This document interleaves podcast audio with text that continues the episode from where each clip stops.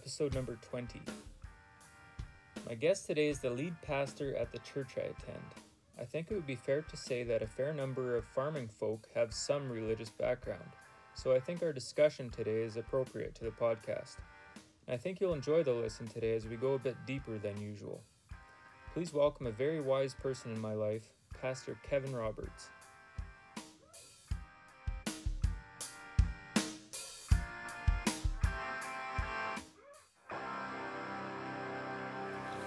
Pastor Kevin, welcome to the podcast. How are you doing? I'm doing well, Dustin. Um, part of the podcast is um, talking to people that interact with dairy farmers. Um, so I couldn't think of someone that most dairy farmers interact with more than their pastors. So I thought I'd have you on and we'd go through some some of your day to day stuff and uh, what your life looks like and um, what does your week typically look like when you study for a sermon and prepare for a sermon? Oh well, my week is has quite a bit of variety to it. Usually, as far as for most people, they uh, they recognize the Sunday sermon as sort of the, the main event for a pastor, but there are a lot of other activities that they, they do through the week, and many times those activities actually feed into what comes out on Sunday mornings. Right. Yeah. So I've I've had it before where like after the sermon I'll go up to you and want to talk about the sermon, but you're you're in a different mindset at that point. Really, you're you're done finally, right? Whereas where right after sermon, I'm coming up to you. I'm just getting started. I'm just getting you know like oh you know that was good what you said about this and that, but you're like oh I'm just finally done, right? that that sometimes depends on the personality of the pastor. Some right. some pastors are very extrovert, and so they just dig right into that that after a sermon's done.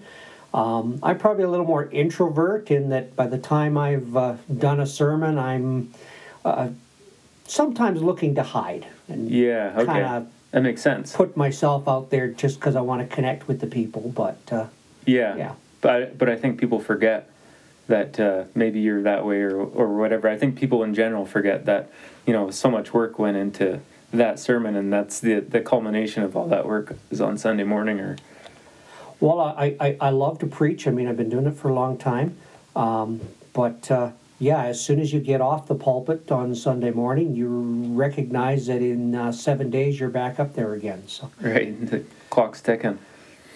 Um, so a variety of events throughout the week kind of lead you to what you're going to be preaching on, or sometimes you have a series going on, whatnot. But I, I, I personally like to preach through a series where I'm following uh, a part of the Bible chapter by chapter, and uh, it, it allows me to to preach with conviction without feeling like I'm setting people up or them feeling like I'm setting them up. So uh, if, if, if a topic in, that's touching your life happens to be in chapter 3 and we just finished chapter 2, you know that I'm not picking on you the following Sunday. Right. With what's going on in your life. It's just, I mean, God works it out that You'll way. You'll find a way to work it in there. well, I try never to use uh, personal stories of people without their permission. So. Yeah, yeah, yeah. Um, what are some of the common questions you get on a fairly general basis, like about faith and, and stuff like that? Uh, um, being a church that's like pretty involved in the community, we see a lot of different faces, which is a good thing. But you get a lot of different questions, I imagine, too.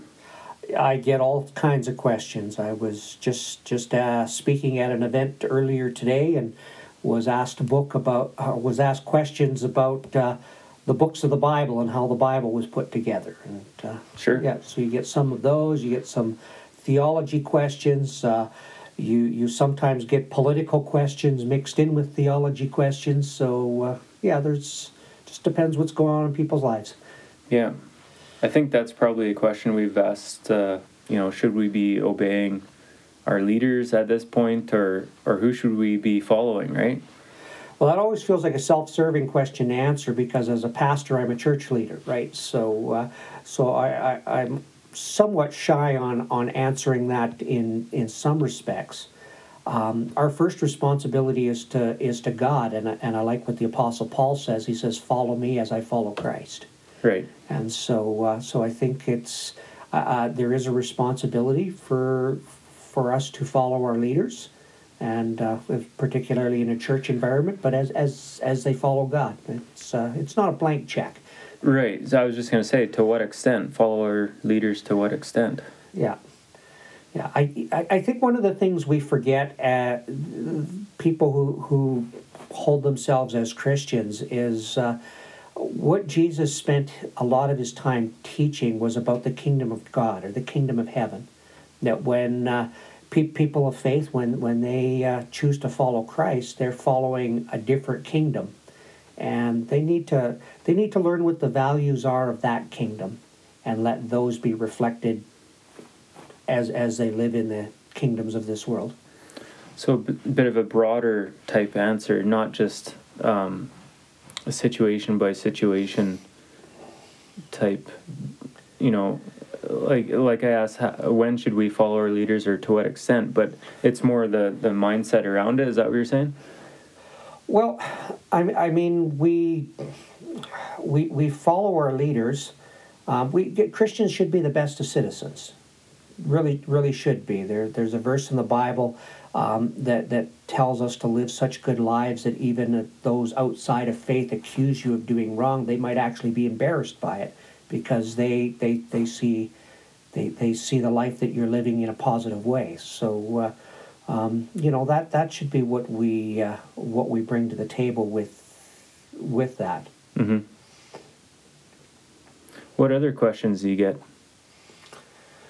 Oh, well, uh, sometimes relationship questions, sometimes how people navigate uh, their marriages or their families.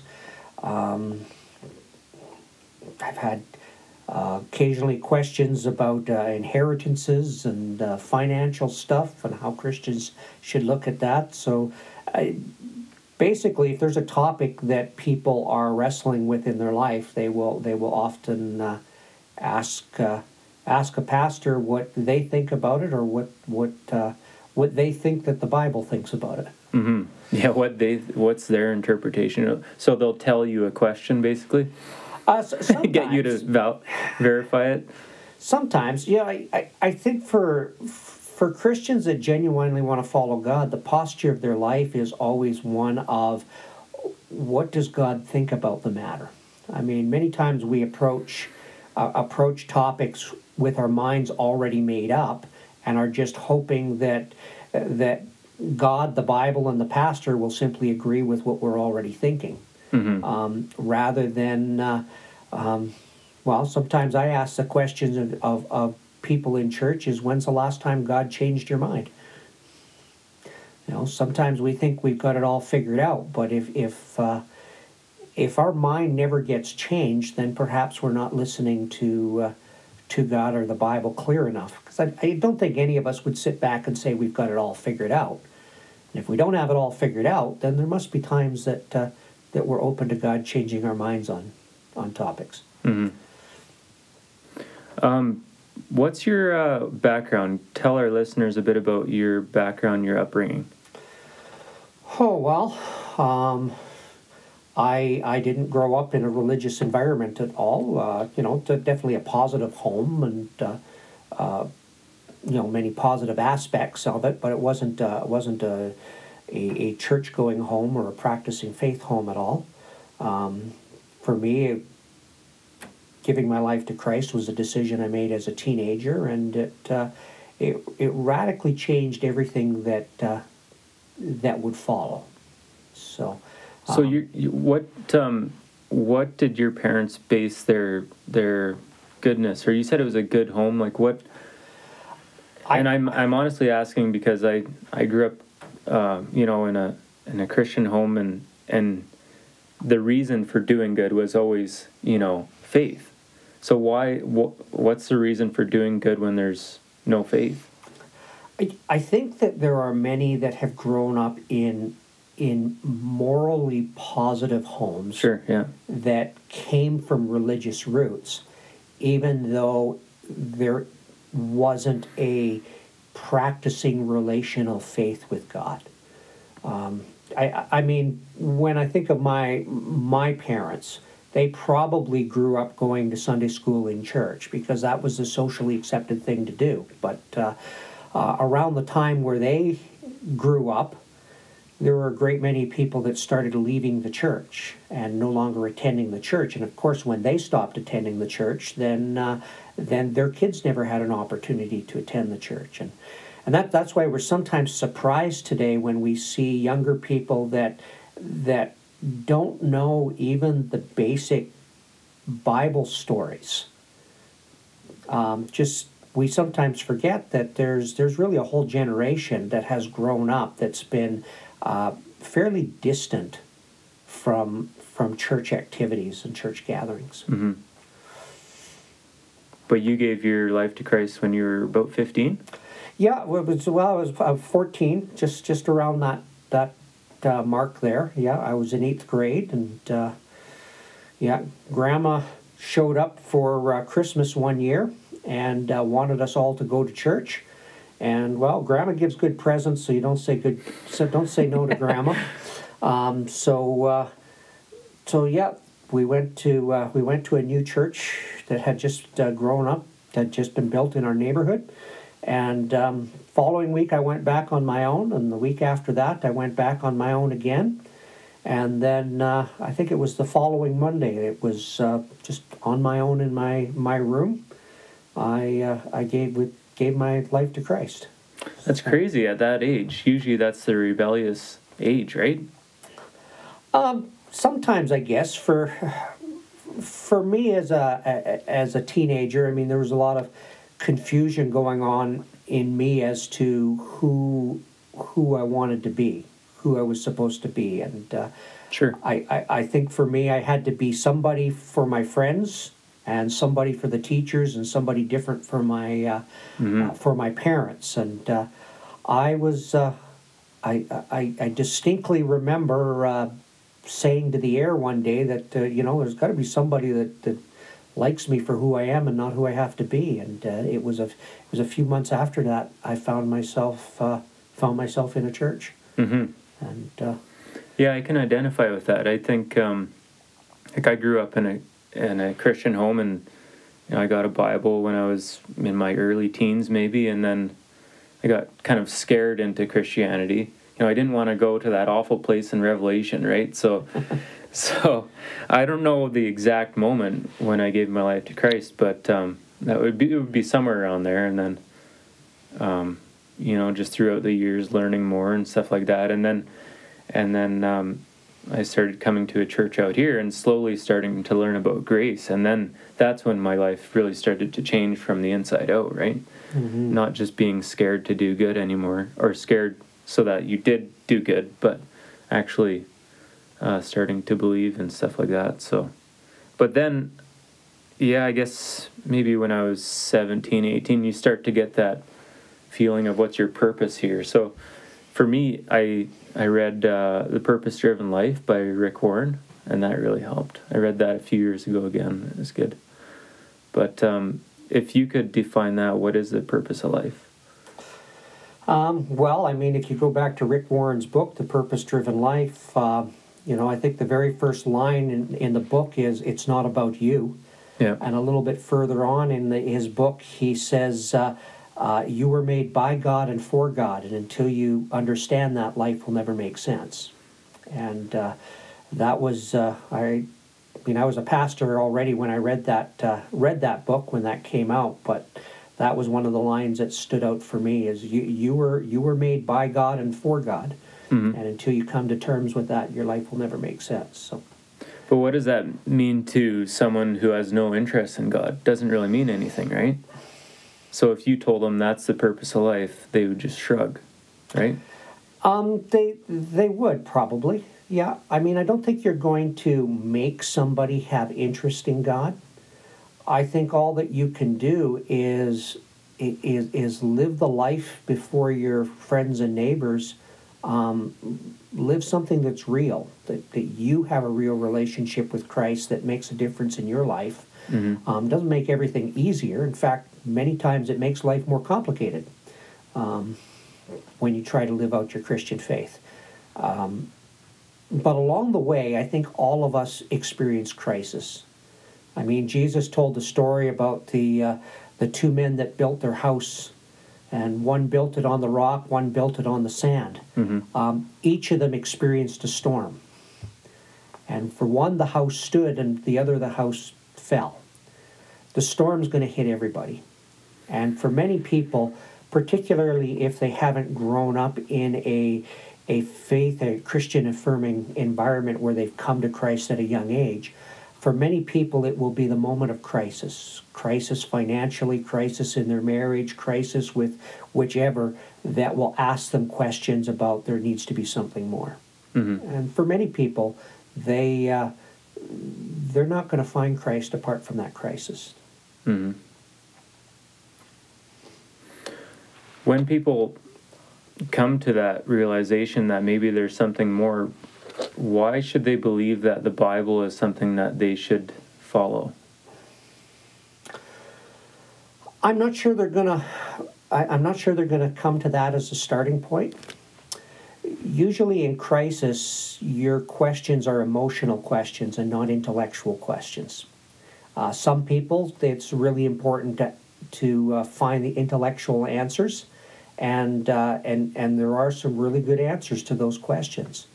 But uh, I think the person in crisis, before they want answers of you know how does this work, Mm-hmm. um, it is really going to be looking for that sense of comfort and comfort that comes from God, um, that's often seen through other people. Um, you know, I, I mean, for many people, their faith is just simply a system of religion that's not much different than being part of uh, any other social group. But when you encounter somebody where where their faith isn't just about the faith I have, but about the relationship I have with the living God, with, with Jesus, um, there's something about that that that I think draws people in crisis. That they see why that storm still falls. That that storm from Jesus' story still uh, hit the person who built his house on the rock, but uh, it it made a difference Mm-hmm. because his life was built on Christ. There's, there's, there's a difference between living a system of religion and, and living out a, a real, genuine relationship with a God who loves you. Mm-hmm. I've experienced that a lot uh, in relation to the farm. Like, uh, it's not all easy starting a farm and stuff like that. So, uh, may pale in comparison to some of the storms that hits people's lives. But um, there's some real stress on farms, and I found that having faith, as much as I don't like calling it a you know a tool in the toolbox, but you know that's really got me through a lot of this farming stuff. Well, I think farmers are some of the hardest working people out there. They have long hours. We like to think uh, we are at least. Well, pastors like to think they are too. Is that And to right? Remember them. They they often uh, have to remember that there are always people in their church that work harder than they do. So, uh, many times that's the farmers. But uh, yeah, that's definitely um, helped me a lot through the years. So I, you know, I have a hard time picking out specific questions I get on a regular basis. I think there's just there's there's a lot of random questions that come up, Mhm. just depending upon what people are reading, what they're experiencing, what they're seeing, and uh, mhm. you know, for for instance, a number of years ago, um, well, I was going back a few years ago. I remember when that book, The Da Vinci Code, came out oh yeah, all of a sudden there were, were lots and lots of questions related to how we got our Bible. oh yeah, right. Yeah, I'm and trying to remember the extra biblical kind of stuff, right? Uh, uh, you don't get as many of those kind of questions nowadays because that's not the current event. Right. Um, you know, you, you alluded to earlier the current events right now have a lot of people asking to what degree should you uh, obey and follow civic authorities. So you know, you get that question a lot these Right, days. yeah. And, uh, you know, I, I think uh, every season is going to have different kinds of questions depending upon what you're experiencing. Yeah, yeah, yeah, and it doesn't change. The answer, the answers in the Bible don't change, right? Our our climate changes, you know, things around us change, but uh, God doesn't, right? So well, I think think it says in the Old Testament, there's nothing new under the sun, and, and Yeah. you know the technology may change, but the uh, um, the issues behind it and the choices we make uh, don't. And Yeah. I mean that that's one of the great reasons that as Christians we can go back to to the teachings of Jesus in the Bible because they are they are just as relevant today as they were when Jesus said them two thousand years ago, because those uh, those spiritual, moral, and ethical issues haven't changed. But uh, yeah, I thought it'd be good to have you on because I can't think of someone that uh, dairy farmers interact with more. Really, I mean, uh, a lot of us are Christian or uh, Reformed background, so I think it's uh, good to get your perspective on things and. And I've learned a lot from you over the years. Um, the one thing I, I noticed you're good at is um, diffusing situations or telling when there's emotion behind a decision or a, a group of decisions, and that's really helped me. And so, You're talking about conflict management. I'm- Good. I've probably been good at causing a few of those too. yeah.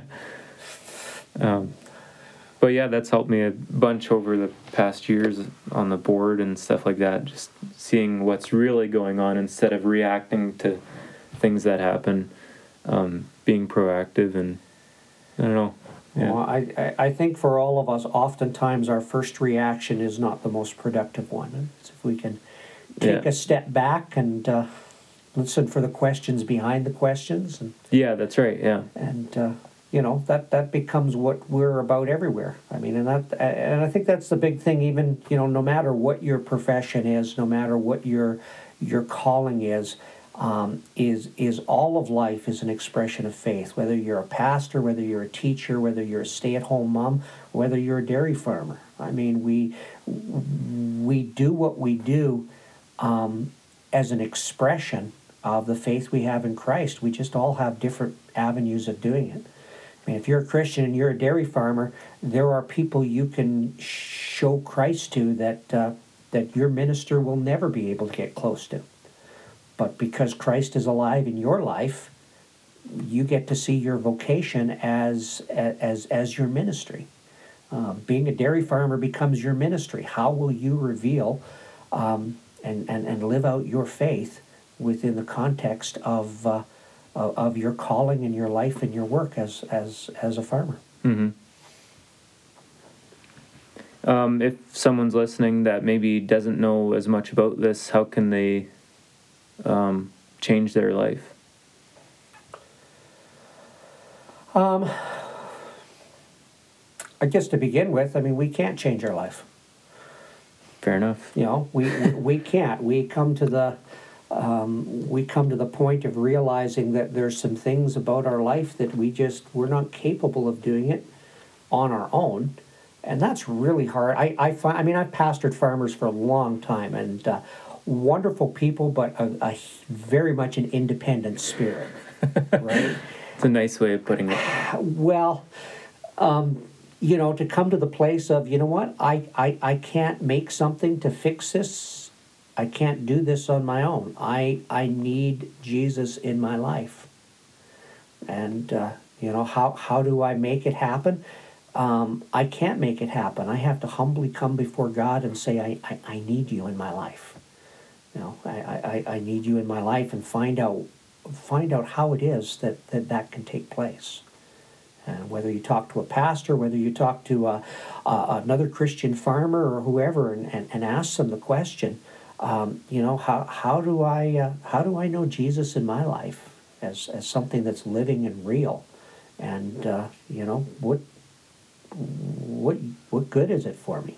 Mm. Why why why would I do that? But uh, again, it's going to be when we come. We, we don't ask those kind of questions until we're in a place of need and when, when we're in a place of crisis. And uh, and many times for people with uh, that are very independent in their nature, um, it it takes a few hard knocks to get there. And uh, that's that's why God's not of, of adverse to allowing crisis in our life because crisis. Um, Crisis challenges our false idols, the things that we actually look to for strength, and leads us to find Jesus as, as the real strength. Thanks a lot for coming on today, and uh, I yeah just really appreciate you, and uh, I'm really thankful for you in my life, and I think you're a big influence on people around us. So. Well, thank you, Dustin. I appreciate you and your family as well. Take care. Thank you for listening to the Faraway Farm Boy podcast, episode number 20 with Pastor Kevin Roberts. I've really appreciated the feedback I've been receiving. Got a guest you think I should have on the podcast? Let me know. Join me again next week.